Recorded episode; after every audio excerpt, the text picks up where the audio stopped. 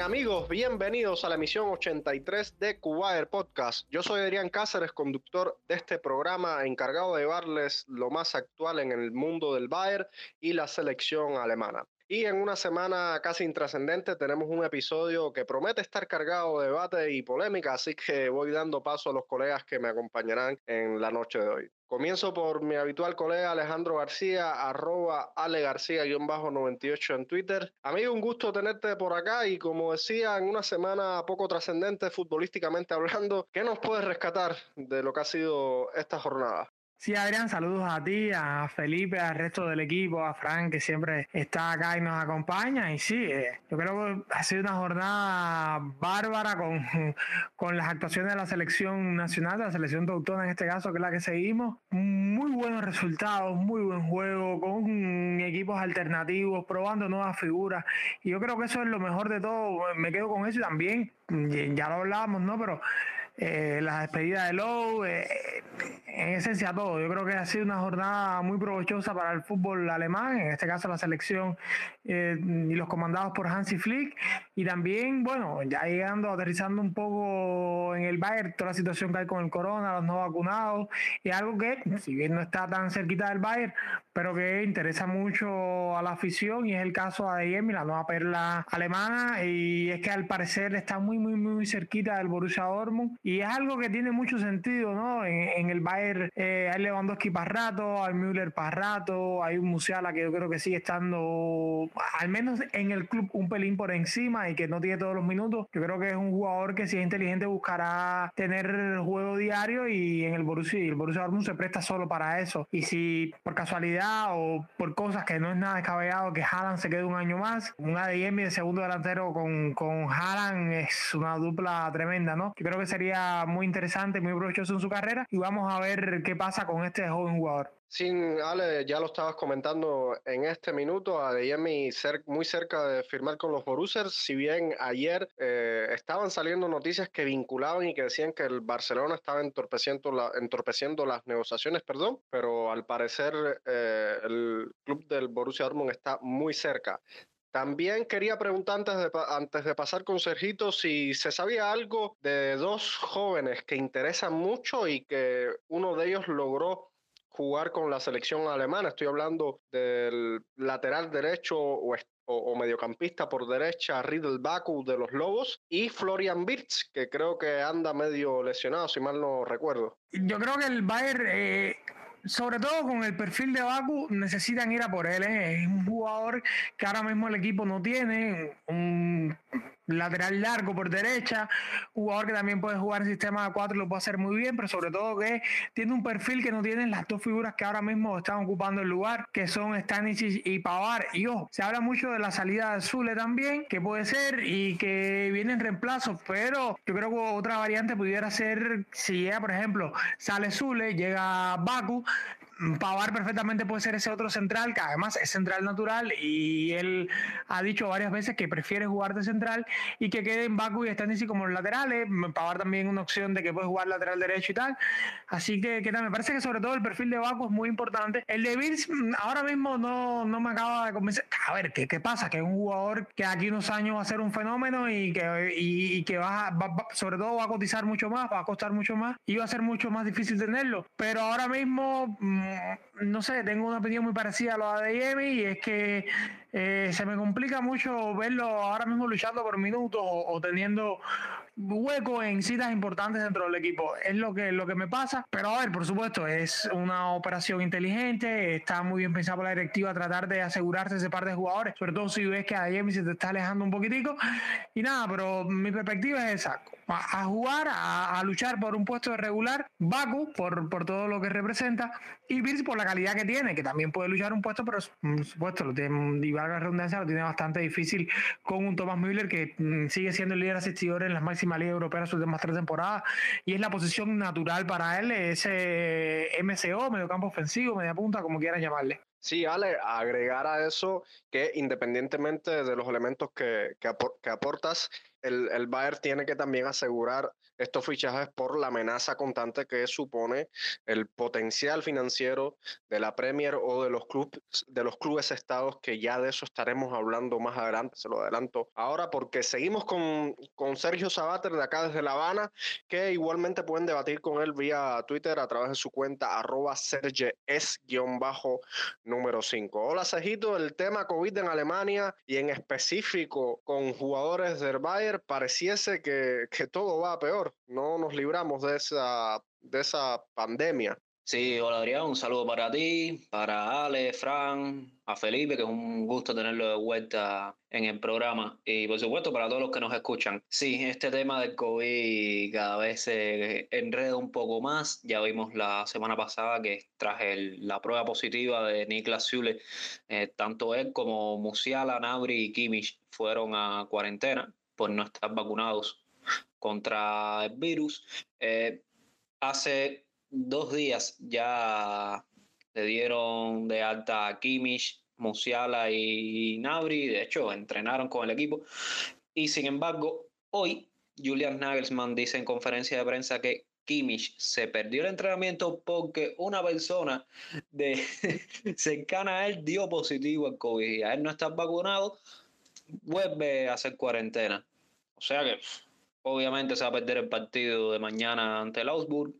Y bueno, ojalá no se complique y se pierda el partido contra el Dinamo de Kiev entre semanas en las Champions. Otro que vimos relacionado con este tema fue Niklas Zule, que tras dar positivo al COVID hace una semana atrás, bueno, ya dio negativo y dice Lagasman que pronto regresa, comenzará los entrenamientos otra vez. Y de hecho, hoy se hablaba en Sportbill de que el Bayern ya había hecho la primera oferta de renovación al defensor alemán. Se habla de una oferta de un poco más de los que supera los 10 millones de euros y que fue hecha antes de que diera positivo al COVID, o sea, antes de que se diera a conocer que Zule había sido contagiado del virus y que esto puede ser como un reconocimiento a las muy buenas actuaciones que ha tenido Zule esta temporada con el Bayern. Así que esperemos a ver en qué acaba todo esto. Por ahora, bueno, parece que las negociaciones se van a empezar a llevar a cabo y ojalá termine con un final feliz para nosotros, que obviamente este sería que Zule continúe en el Bayern.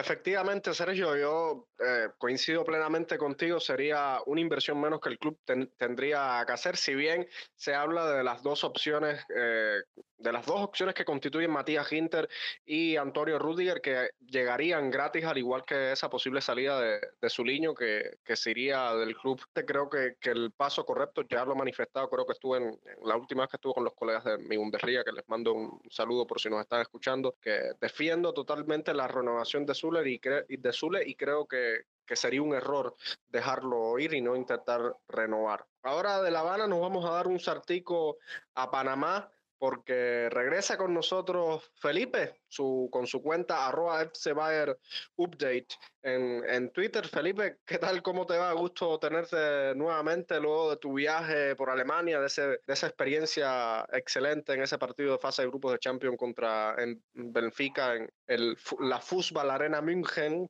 por esa la prohibición del patrocinio, que no se puede llamar Alianza Arena, pero bueno, ¿qué tal percibiste el tema eh, COVID en tu visita allá en, en Múnich, en Alemania? Cuéntanos. Hola Adrián, eh, saludos a Sergio, a Ale y a Frank y a todos los que nos escuchan como siempre. Pues a ver, eh, el viaje estuvo muy bien. Yo, como le comentaba a Frank en el episodio anterior del, del Cubayan Podcast, yo no sabía realmente cómo iban a tratar al tema del COVID, eh, uno siendo eh, turista ¿no? en el país, eh, para ver, primero uno siempre averigua todo el tema de los requisitos para poder entrar y demás, y bueno, yo que estoy vacunado en las dos, las dos ocasiones ya, y tenía una vacuna que estaba aprobada por, el, por la Unión Europea, pues no tuve ningún problema en ese sentido de poder viajar. Ese, ese es el primer paso, digamos. Después cuando uno llega, eh, eh, dependiendo del punto de entrada, a mí me tocó entrar por Madrid porque hice escala en Madrid antes de llegar a Berlín, porque mi, mi, mi, trip fue eh, tanto para Berlín como para Múnich. Inclusive intenté eh, de todas formas posibles eh, buscar tiquetes para el partido de la Unión contra el Bayern el fin de semana previo al partido contra el Benfica, pero ese sí fue imposible porque primero que es un estadio pequeño y segundo que le estaban vendiendo era tiquetes únicamente a los a los eh, miembros eh, socios de la Unión Berlín, así que eh, ese me quedó como pendiente.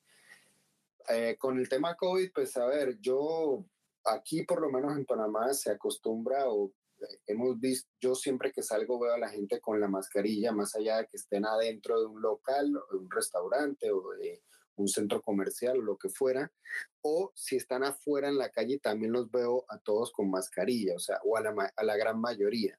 Eso sí me llamó mucho la atención en Alemania, que es que afuera, en la calle, la gente no usa mascarilla. No, yo, yo era uno de los pocos que usaba mascarilla pero yo sí veía que la mayoría de las personas no la utilizaban eh, afuera.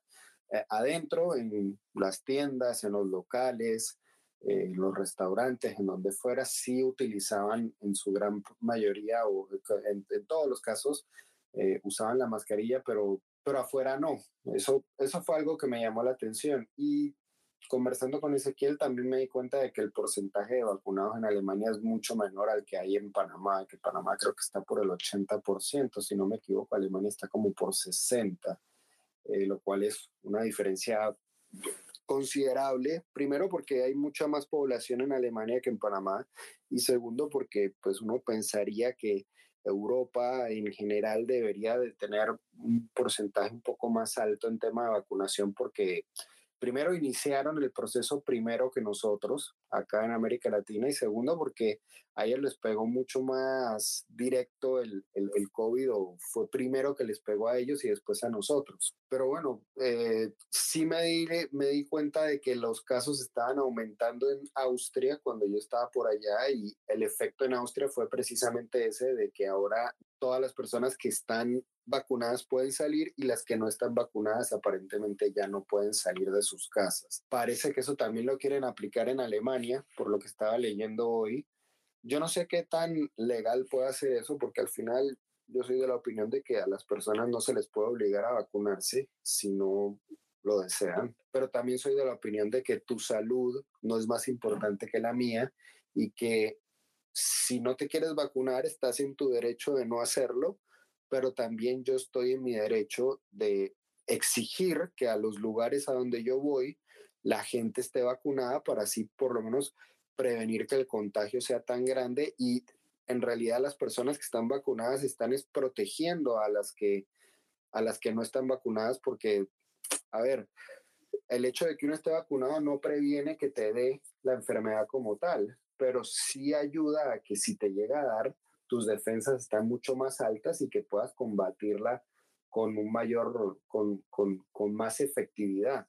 Entonces, por ahí, hoy, por ejemplo, en Twitter leí un comentario de alguien hablando sobre ese tema de que si a todas las personas que van al estadio les exigen tener un código QR o tener una, un comprobante de vacunación, cosa que en efecto a mí me lo pidieron, fue lo primero que me pidieron antes de entrar al estadio, eh, un certificado de mi país que, que, dijera que yo estaba vacunado las dos veces y eso fue lo que yo presenté para poder entrar, si no, no me dejaban entrar. Entonces esa persona que vive en Múnich decía, si a mí me exigen eso, ¿por qué a los jugadores no? O sea, le parece de lo más lógico. Si yo quiero ir a ver un partido de fútbol y me están diciendo que para poder ir a verlo tengo que estar vacunado, pues lo más lógico sería que el, el personaje que está dando el espectáculo, que en este caso son los jugadores de fútbol, también se les obligue a, a, estar vacunados para proteger precisamente también a las demás personas y a ellos mismos. Entonces, nada, vamos a ver cómo se va a desarrollar, pero yo sí creo que esto va a ser un tema de discusión en las próximas semanas y meses y vamos a ver cómo reaccionan los jugadores, ¿no? Porque hay jugadores que yo creo que fielmente creen que no, no se quieren vacunar y ellos tendrán su, sus razones para no hacerlo, pero al final pueden salir perjudicados ellos profesionalmente. Sí, en efecto, Felipe, una situación bastante complicada que, que, como bien decías, parece que cada día se intenta resolver en Alemania a punta de nuevas regulaciones. Eh, no sé si lograron ver eh, las noticias de estos últimos partidos de donde se hablaba de o se proponía de solamente convocar a los jugadores que estuvieran eh, vacunados como una medida de, de, coerción, de impulsarlos a vacunarse. Creo que si hay alguien señalado y que está en el medio de la polémica, viene siendo Joshua Kimmich con su, o sea, después de esa postura, esa alianza con Prescas en la, iniciativa Wiki Corona y no, no estar vacunado deja mucho que desear. Bueno, Felipe, seguimos contigo y es que vamos a cambiar radicalmente de tema, nos metemos en cuestiones deportivas. Si Manuel Noer sigue como va y estos rumores de una inminente renovación, ¿en dónde queda Alexander Nübel en los planes futuros de nuestro Bayern? ¿Cómo lo ves, amigo? Bueno, yo mm, también estaba leyendo sobre esos rumores. Yo creo que Neuer aplica igual que, que Lewandowski y que, y que Thomas Müller, en el sentido de que son profesionales al más alto nivel, que siguen demostrando el más alto nivel y compromiso con el club y que es absolutamente necesario para el club poder renovarle los contratos a los tres jugadores. Principalmente porque sus reemplazos o no han dado la talla cuando han tenido que jugar o son muy costosos o simplemente no existen. Entonces, en el caso de jugadores como Müller y Lewandowski, que sí hay reemplazos visibles en el mercado, uno diría que eh, son muy costosos. Tanto Wirtz como, como Haaland, especialmente Haaland, son costosos. Yo creo que si el Bayern se va por Wirtz, como evidentemente eh, se, se, se, dijo en estos días, queda muy poca maniobra para poder ir por Haaland, que yo soy de la opinión que Haaland nunca va a llegar al club. Pero en el caso de Neuer, sí tiene un reemplazo que ya llegó al club, que llegó a coste cero, que fue importante haberlo fichado por ese tema de que no se tuvo que pagar tanto por él. Pues seguramente se le pagó alguna comisión a él y a la gente, pero no lo que se le hubiera tenido que pagar al Schalke si hubiera estado bajo contrato. Y nada, yo creo que eh, eh, es una situación en la que el Bayern puede ganar y ganar, ¿no? Eh, Nubel, evidentemente, con el Mónaco está mejorando poco a poco, pero yo no sé si no, Nubel para el 2023, digamos que Neuer no renueve contrato y decida retirarse, lo que sea, yo no sé si para ese año Nubel ya va a estar listo para reemplazarlo. Yo lo he visto a él con muchos errores, tanto en el Mónaco como en el Bayern cuando jugaba, y no es un arquero tan joven como parece en realidad, porque 25 años en este mercado creo que ya no es un jugador joven, sino que debe estar ya en, empezando sus mejores momentos. Y si bien es cierto que un arquero tiene que tiene más años de carrera usualmente que otros eh, jugadores de campo, eh, Nubel yo creo que todavía está en esa fase de aprendizaje y el Bayern desafortunadamente para cualquier arquero y para cualquier jugador es, es difícil que tú vayas a aprender al Bayern. Al Bayern tú tienes que ya estar casi que hecho. Pocos jugadores se les da la paciencia que se les da y cuando se les da la paciencia es precisamente porque tienen a otro que está haciendo bien su trabajo y que mm, cuando se le da la oportunidad al canterano o al jovencito, lo tiene que aprovechar al 100% y Nubel no creo que la haya aprovechado, por lo menos en el Bayern, al 100%. Entonces, ¿por qué digo que es una situación que puede ganar el Bayern? Porque no le costó el jugador, entonces, y está bajo contrato actualmente, tiene un contrato de larga duración. Entonces, lo que el Bayern podría hacer es renovar a Neuer y sentarse con Nubel y decirle, bueno, a ver, Nubel, ya le renovamos el contrato a Neuer hasta el 2025, es la misma duración que tiene tu contrato. Podemos hacer dos cosas, o renuevas tu contrato por un par de años más, llámese 2026, 27 o 28, y te dejamos a préstamo en el Mónaco por dos años más. Em, y ya veremos cuando Neuer se retire si estás a la altura o no. O venderlo, venderlo permanentemente al Mónaco y sondear el mercado para otro arquero por ahí un poco más joven o esperar a ver cómo evoluciona el mercado de aquí al 2025 y actuar de acorde a ello. ¿Quién quita? Capaz el arquero del Dortmund en ese momento que a mí me gusta muchísimo, que es eh, Kobel, podría, podría eh, reemplazar a Neuer en el Bayern. esa puede ser una opción. También podemos hablar de otros arqueros que por ahí ahorita están empezando y que podrían llegar a ser el reemplazo de Neuer eventualmente. Eh, pero de aquí al 2025 falta todavía y, yo creo que hay que ver cómo va evolucionando el mercado. Es la misma situación de Lewandowski. Para mí no hay que apresurarse. Ah, Lewandowski sigue a un ritmo excepcional y eh, es el mismo caso en paralelo, renovar a los dos jugadores y de aquí al 2025 ir sondeando el mercado para ver quién es el siguiente gran arquero o gran delantero que puede salir en el mercado y actuar, actuar y comprarlo en ese, en ese, en ese momento en donde el precio probablemente no esté tan elevado como lo está hoy en día.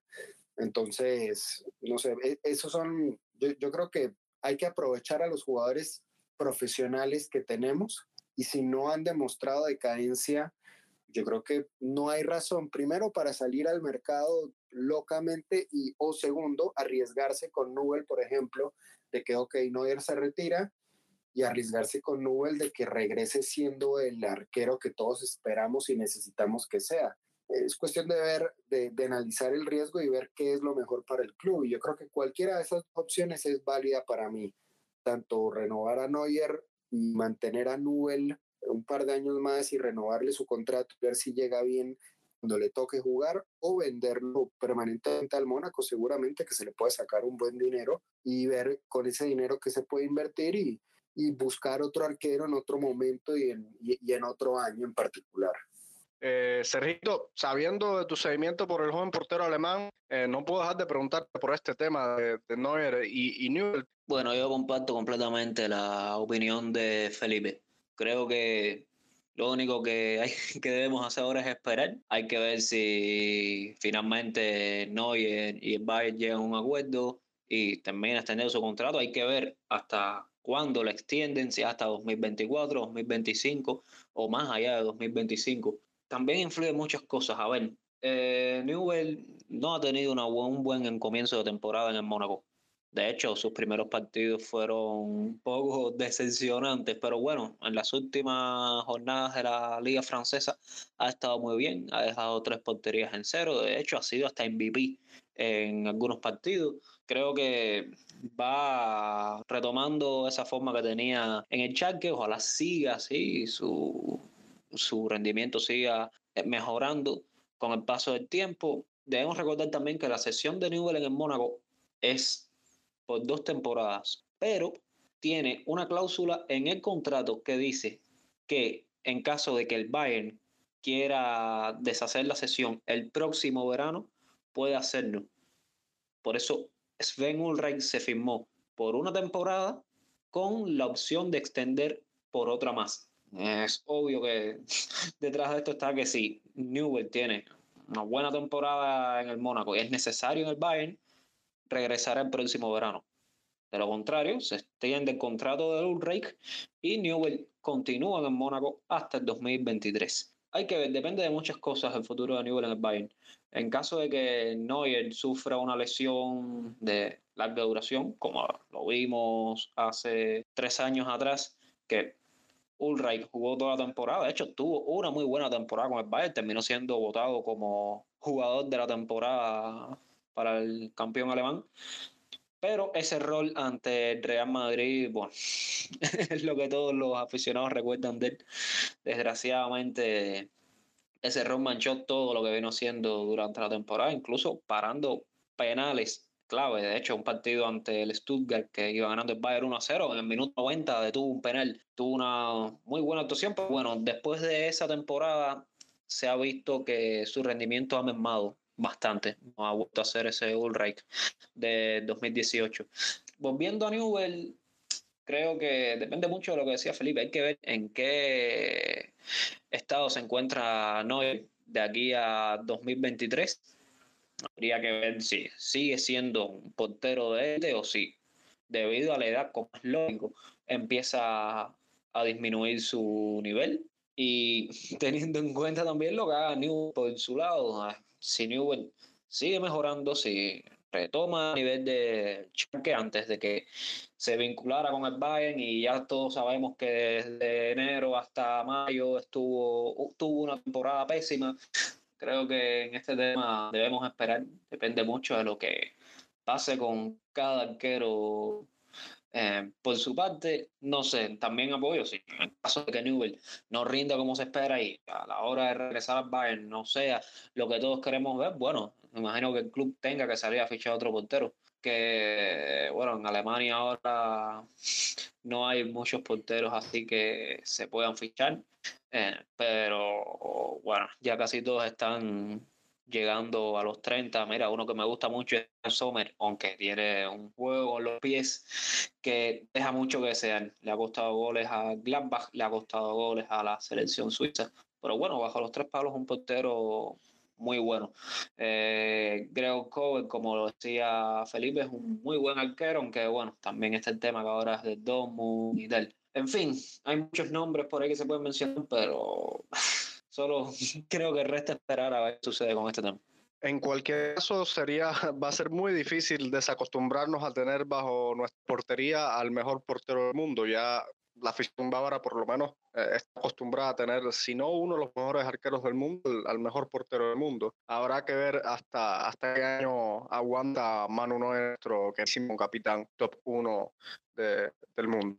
Y antes de continuar, les, comparto también mi cuenta en Twitter, arroba Adrián-C1992 y por supuesto la cuenta del programa, arroba Podcast, por donde pueden seguirnos e interactuar con nuestro equipo. Además, si te gusta lo que hacemos, puedes suscribirte al podcast por la plataforma en la que nos escuchas, ya sea por iVoox, Spotify, Google Podcast, Apple Podcast o Amazon Music. Déjanos tu comentario y tu like, estamos siempre agradecidos con tu feedback. Y ya finalizando el último parón de selecciones del año, Alemania termina primera del grupo J con 27 puntos, resultado de nueve victorias y esa amarga e histórica derrota 2-1 ante Macedonia del Norte, con un balance de 36 goles a favor y 4 en contra. Ale, ¿qué conclusión sacas de esta Alemania que estaba al borde del abismo con Joachim Löw y la llegada de Hansi Flick ha sido un cambio abismal, no solo en los resultados positivos, sino en el juego? Bueno, creo que ya un poco lo, he dicho por acá, sí ha demostrado en su paso por el Bayern y ahora lo, rectifica en su paso por selección, que es un hombre que recoge piezas, ya, ya lo dije, la recoge y arma una maquinaria perfecta. Esta selección es un equipo completamente distinto al equipo de Lowe, pues, con, con nombres casi todos iguales. Muy pocos jugadores han debutado con Hansi y, por supuesto, por el poco tiempo que ha estado al frente del equipo, ¿no? Y, nada, es un equipo que ya tiene automatismos, que eh, sabe lo que juega, tiene un par de esquemas definidos en los que varía, en los que se mueven la mayor parte del tiempo. Y, es un equipo muy ofensivo que trata de, eh, de darle la, la, menor cantidad de posibilidades arriba, que trata de eh, achicar los espacios hacia adelante, tal como hizo con, con el Bayern y hay que ver este sistema cómo funcionaría ante equipos de mayor envergadura. Ya vimos ya que al menos esta selección eh, recuperó ese olfato um, de depredador de que cuando huele sangre va por ti y te va a destrozar eh, eso que es tan alemán o tan característico del fútbol alemán históricamente, que lo había perdido por mucho eh, en los últimos años. Y ahora sobre esta, que tenga el reto un poco más difícil, ¿no? Contra equipos de primer nivel. A ver, antes de que alguien me caiga arriba, no estoy demeritando en absoluto, solo estoy diciendo y que es algo real, que lo único que vendría faltando sería eh, ese reto. Lo que más me ha gustado, sinceramente, eh, es que le ha dado posibilidad a algunos jugadores que antes no, no veían tantos minutos probado con gente nueva, con, con, gente que le está dando un cambio de aire a la selección y por supuesto lo que otra de las cosas que me ha gustado muchísimo es ver nuevamente a Müller con responsabilidad, incluso vistiendo plazales de capitán, con peso dentro del equipo y con influencia en el juego, haciendo que las cosas fluyan y teniendo también incidencia directa en los goles, ya está con goles o asistencia, y también esta versión depredadora de, de Goresca que se, tiene seis asistencias, fue, terminó empatado con Memphis Depay, eh, y no recuerdo con, con alguien más eh, como líder asistidor de, de las eliminatorias europeas. Sí, Ale, buen resumen de lo que fue la, la eliminatoria europea para, para el MAI y, y el paso eh, a este juego de Hansi Flick, pero como tú bien decías y rescatando esas palabras que decías, habrá que esperar a ver cómo juega este equipo ante, ante selecciones de mayor nivel para que deje de ser un, incógnita, eh, a ver cómo pueden competir en un torneo como la Copa del Mundo. Bueno, ya pasando páginas con unas declaraciones como siempre que dejan mucho para el debate del mundo futbolístico. Por supuesto, estoy hablando del señor Uli Jones, presidente honorífico del Bayern, que dejó el cargo de presidente como tal del, equipo, pero eso sí, lo que no ha dejado en lo absoluto es su forma de expresarse en las declaraciones controversiales que hace, por de alguna manera decirlo. Pues poniendo esto en contexto, Jones dejó varias joyitas en el podcast El Flevel, les paso rápido estas, estas joyas para debatirla abiertamente con, con ustedes, mis colegas. Y es que Uli considera que para el Bayern Múnich debe ser una motivación adicional mostrarle al PSG y a otros clubes con grandes inversores que su dinero de mierda, como dice él, no alcanza para el éxito. Cito textualmente la frase, una, una motivación es mostrarle a esos competidores vuestro dinero de mierda no alcanza. Además, por otro lado, comparó el dinero que tuvo él a disposición como presidente del Bayern y el que tiene el presidente del Paris Saint-Germain. Decía en, su podcast, la diferencia entre él y yo es que mientras que yo tuve que trabajar duro por el dinero que tengo, a él se lo regalaban. Cuando él quiere un jugador, entonces viaja donde su emir. Todos sabemos que no es la primera vez que Jones critica tanto al PSG como al Manchester City propiedad de un grupo de inversión de Abu Dhabi. Recuerda que pese al respaldo financiero árabe, no han logrado ganar la Liga de Campeones. Él decía bien lo siguiente, ninguno de los dos equipos tiene un solo título de Liga de Campeones, ni uno solo, y seguirán perdiendo contra nosotros. No siempre, pero a veces, cuando ganemos, me alegraré brutalmente. Esa debe ser nuestra meta. Bueno, muchachos, tengo muchas ganas de saber qué piensan ustedes al respecto de estas declaraciones del expresidente del Bayern, que no se corta la lengua cuando la prensa lo busca. Bueno, yo personalmente casi siempre discrepo con Uli Janes. Eh, es que históricamente hizo mucho por el club, tanto como jugador como directivo. Eh, de hecho, sin él, obviamente Bayern no sería lo que es hoy pero en los últimos años, no sé, cada vez que hay declaraciones, por ejemplo, a ver, eh, éticamente estás criticando el dinero del Paris Saint Germain, estás criticando a los dueños de Paris Saint Germain y Manchester City cuando tú, o sea, fuiste encarcelado por evasión fiscal. Vamos, que no, no es el más, el más indicado para hablar de estos temas. Ahora, aparte de eso, eh, yo creo que es mejor limitarse a hablar lo necesario. Estas cosas no creo que hagan falta. Por ejemplo, vimos cómo se complicó la operación del fichaje de Sané. Bueno, para contextualizar mejor, recordemos que antes de que salieran todos los rumores de que Bayern quería Sané, etcétera, Julio Sané, siendo presidente de Bayern, había dicho en una conferencia de prensa, eh, o sea, criticó criticó, como lo igual que lo está haciendo ahora, criticó la manera de fichar del Manchester City y habló despectivamente del dueño del City. esto obviamente hizo más difíciles las negociaciones para hacerse con Sam en ese entonces. Eh, y ahora igual, no sé, esto creo que puede traer consecuencias para el club. En primera, los aficionados de otros clubes puede que empiecen a ver con malos ojos a Bayern también. Eh, no sé, muchos nos tildan de arrogantes. Y me atrevo a decir que eso es culpa de por este tipo de declaraciones que hace. Eh, el día de mañana el Bayern quiere fichar a un jugador del City, no sé, eh, Nagelsmann pide a Rodri y Salihamidzic va por Rodri, intentan ficharlo, intentan negociar al final, no sé, el City como que dificulta las cosas, tratan de no hacer negocios con el Bayern. con el Paris Saint Germain puede pasar lo mismo, no sé, en caso de que Bayern quiera fichar a, al mismo Dilo el que fue relacionado con el club el verano pasado. Creo que son cosas que pueden traer consecuencias y no buenas para el club. Creo que es más lo negativo que nos deja que lo positivo.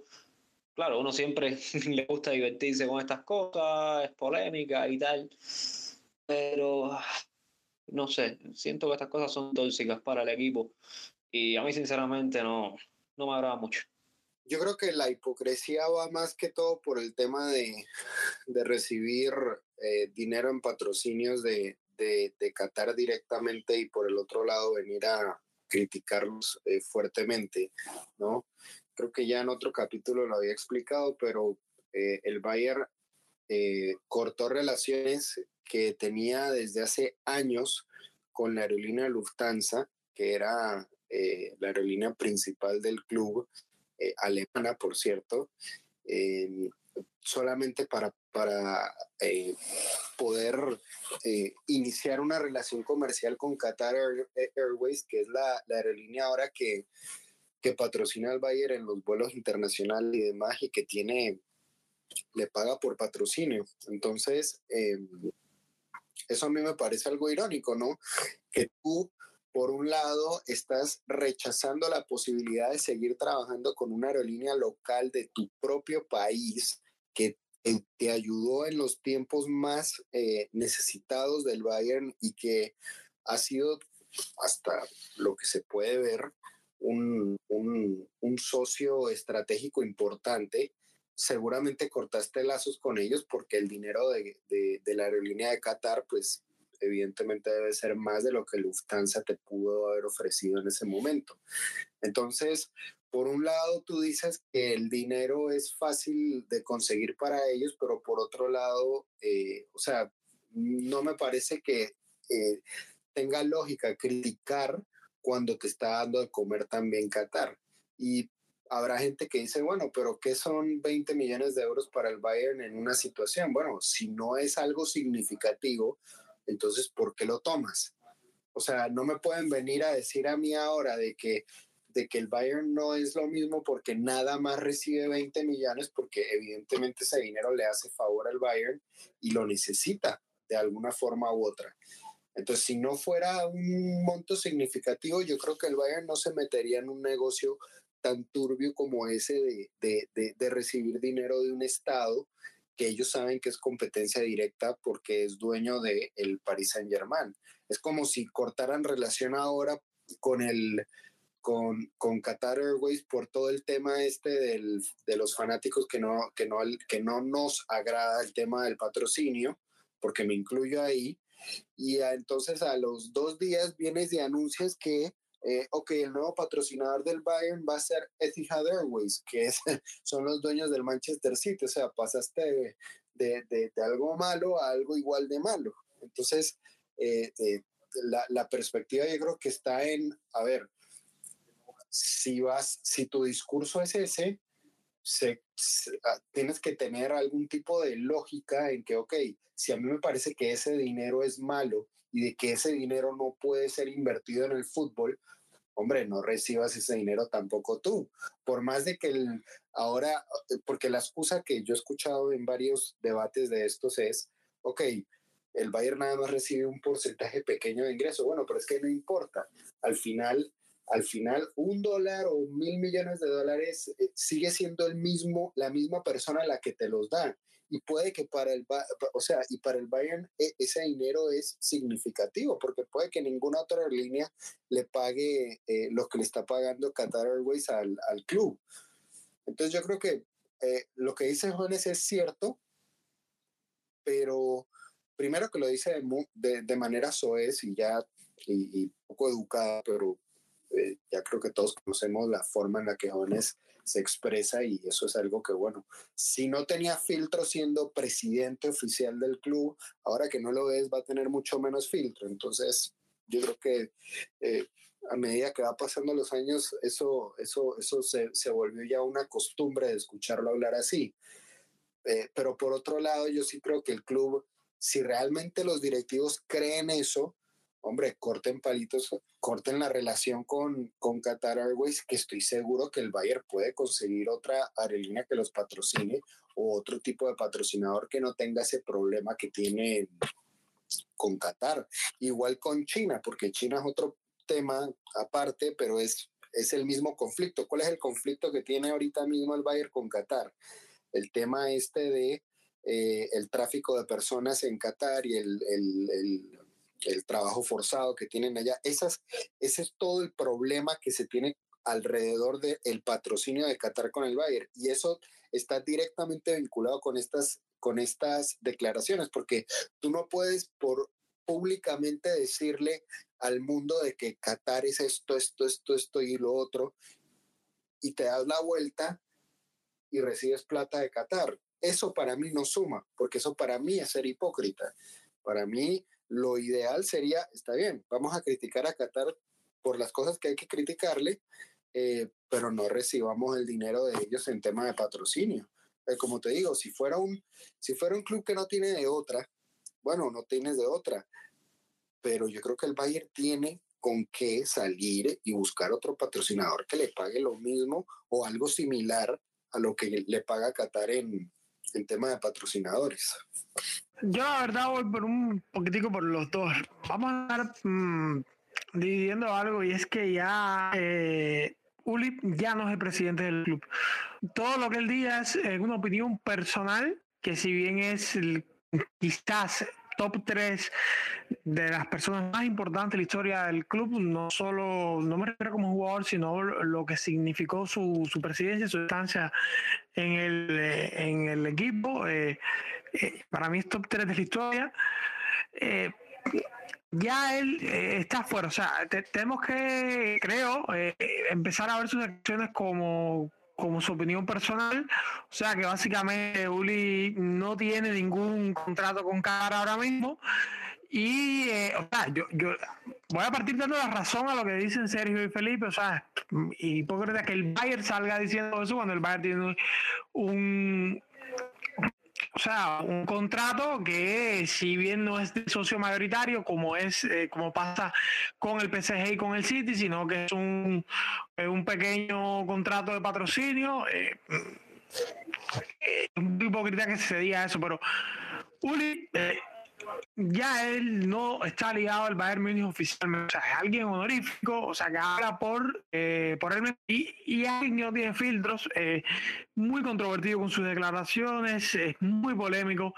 Y también tiene razón lo que dice, o sea, para los alemanes que viven tanto el fútbol, que sienten tanto el fútbol, yo creo que de todos los que estamos acá, creo que Felipe es el que mejor lo, puede explicar porque, lo vivió eh, en vivo, no haga redundancia. Eh, yo creo que en su filosofía, en su idiosincrasia, le es muy complicado entender que alguien pueda dominar sencillamente porque tiene más dinero, pero que ese dinero no tenga que ver con el fútbol. Yo creo que ahí va la crítica.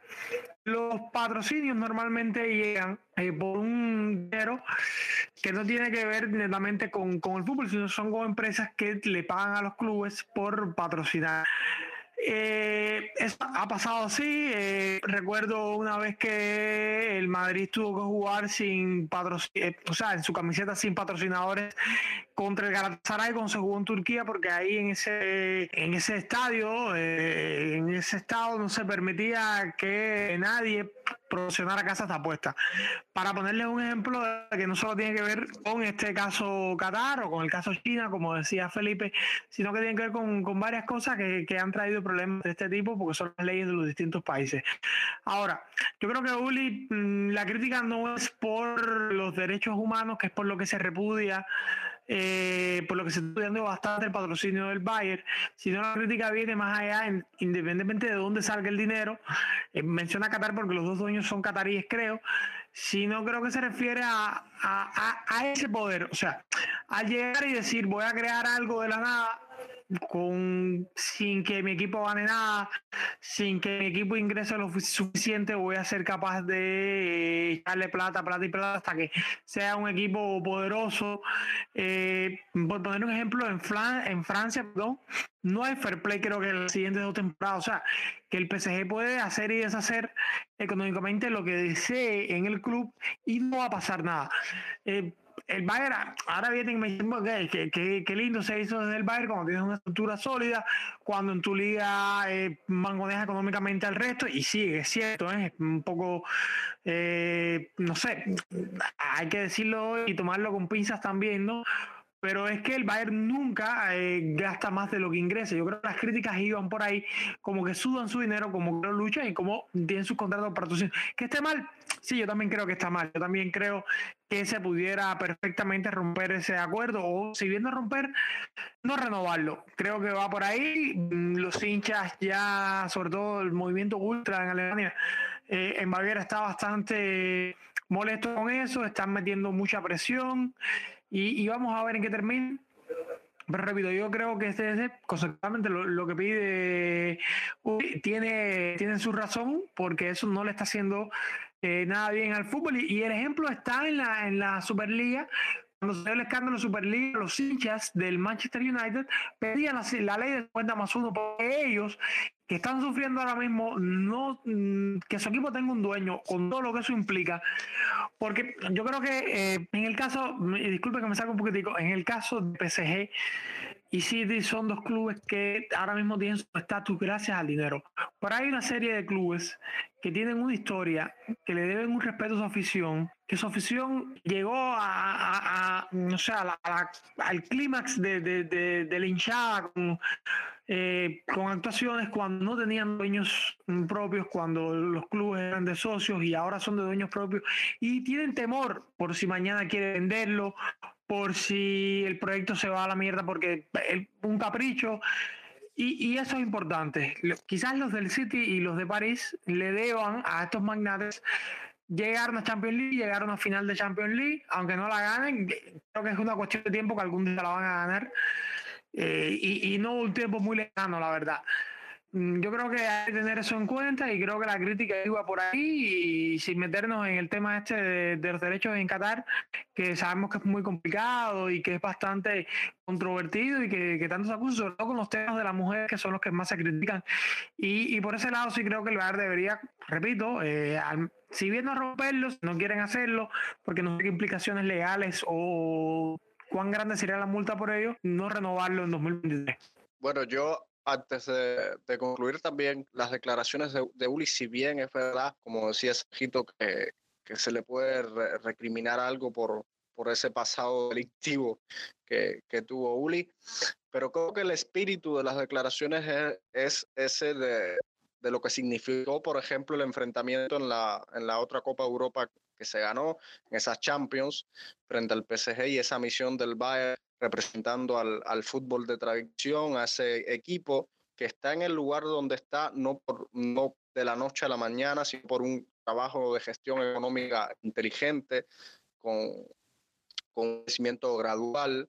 Eh, y entonces, por otro lado, los nuevos ricos. Creo que eso, que eso puede ser incluso un factor motivante para, para, para el Bayern, para los jugadores si escuchan y ese, ese podcast. Y, creo que hay que tomarlo con, con ese espíritu, me de señalar eh, algún que otro defecto de Uli. Yo, yo me voy por, por, esa, por esa parte, es lo que, lo que quería decir. Bueno, antes de, de finalizar, nos encantaría saber qué piensan nuestros oyentes de estas declaraciones recientes de, del expresidente Uli Jones y de lo que hemos estado debatiendo hoy. Así que esperamos sus comentarios por la plataforma en la que nos están escuchando o por nuestra cuenta en Twitter, arroba Podcast. Bueno, muchachos, esto por hoy se nos acabó. Ale, Sergio, Felipe, los estaré esperando la próxima semana que viene para continuar debatiendo, eso sí, a ver qué, pasa en el derby de Baviera. Sí, um, Adrián, Vamos a ver mañana qué pasa en el partido de, del Bayern contra el Augsburgo. Interesante ver cómo va a salir el, el técnico Nagelsmann con, con, tantas bajas que hemos tenido por el tema del COVID y eso. Eh, vamos a ver si hace rotación. Yo creo que es un buen momento para hacer rotación, capaz poner un par de minutos a, a Musiala desde el inicio. Por ahí estaba leyendo en Sky que Nianzú sería de la, de la partida para ser titular, eh, por el tema de Zule que, que, que estuvo en cuarentena o que sigue en cuarentena, creo, por el tema del COVID. Vamos a ver qué tan bien está Goretzka para iniciar el partido y bueno, eh, y Davis a ver si puede arrancar de inicio o si finalmente va a ser suplente. Y nada, eh, muchas gracias a todos y un abrazo y nos vemos la próxima semana. Bueno, vamos a ver mm, qué nos depara este partido con algunas ausencias importantes. Ojalá tenga minutos figuras que estén reclamando un poquito, otras que eh, si en definitiva va a salir del club que tomen un poco de valor. Me refiero a Roca, que está, que de eso no hablamos, pero que está en la mira del Frankfurt, por ejemplo, y, vamos a ver qué, qué pasa. Espero una victoria del Bayern, que hace rato que no, que no podemos jugar, y, y veamos qué tal. Estoy loco por escuchar el piscinazo de Sergio. Como siempre, un placer estar aquí con ustedes y bueno, esperar la semana que viene a ver qué pasa después del partido de mañana, que como siempre, acá les dejo mi pronóstico, ya veo que Ale quería saberlo, bueno, mi pronóstico para mañana es un 0 a 3 a favor de Bayern. Creo que va a haber bajas importantes como lo son Alfonso Davis, el mismo Kimmich, Chopo decía a Nagelsmann que viajará con el equipo finalmente y bueno, estará en el banco, como es lógico. Eh, así que puede que veamos a Omar Richards y a Marcel Savitzer en la alineación titular. Y bueno, esperemos que el resto del equipo esté para el partido ante el Dinamo de Kiev en las Champions. Y bueno, como bien decía, 0-3 favorable al Bayern. Eh, ya llevan demasiados partidos permitiendo goles. Hace rato que no han pasado una portería en cero, así que creo que ya es hora de que el equipo lo logre una vez más y vuelvan a mostrar esa estabilidad defensiva que habían mostrado antes del partido contra Gladbach. Bueno, con estas palabras de Sergio también vamos cerrando ya el episodio de hoy. Por supuesto, el abrazo también para los tres y siempre con el deseo de encontrarnos pronto para seguir debatiendo del fútbol alemán y en nuestro querido Bayern Múnich. Por el momento yo también me voy despidiendo, como siempre, con la esperanza de que se mantengan cada semana con nosotros por la plataforma en la que nos escuchas. Y como siempre les digo, mía san mía y hasta la próxima.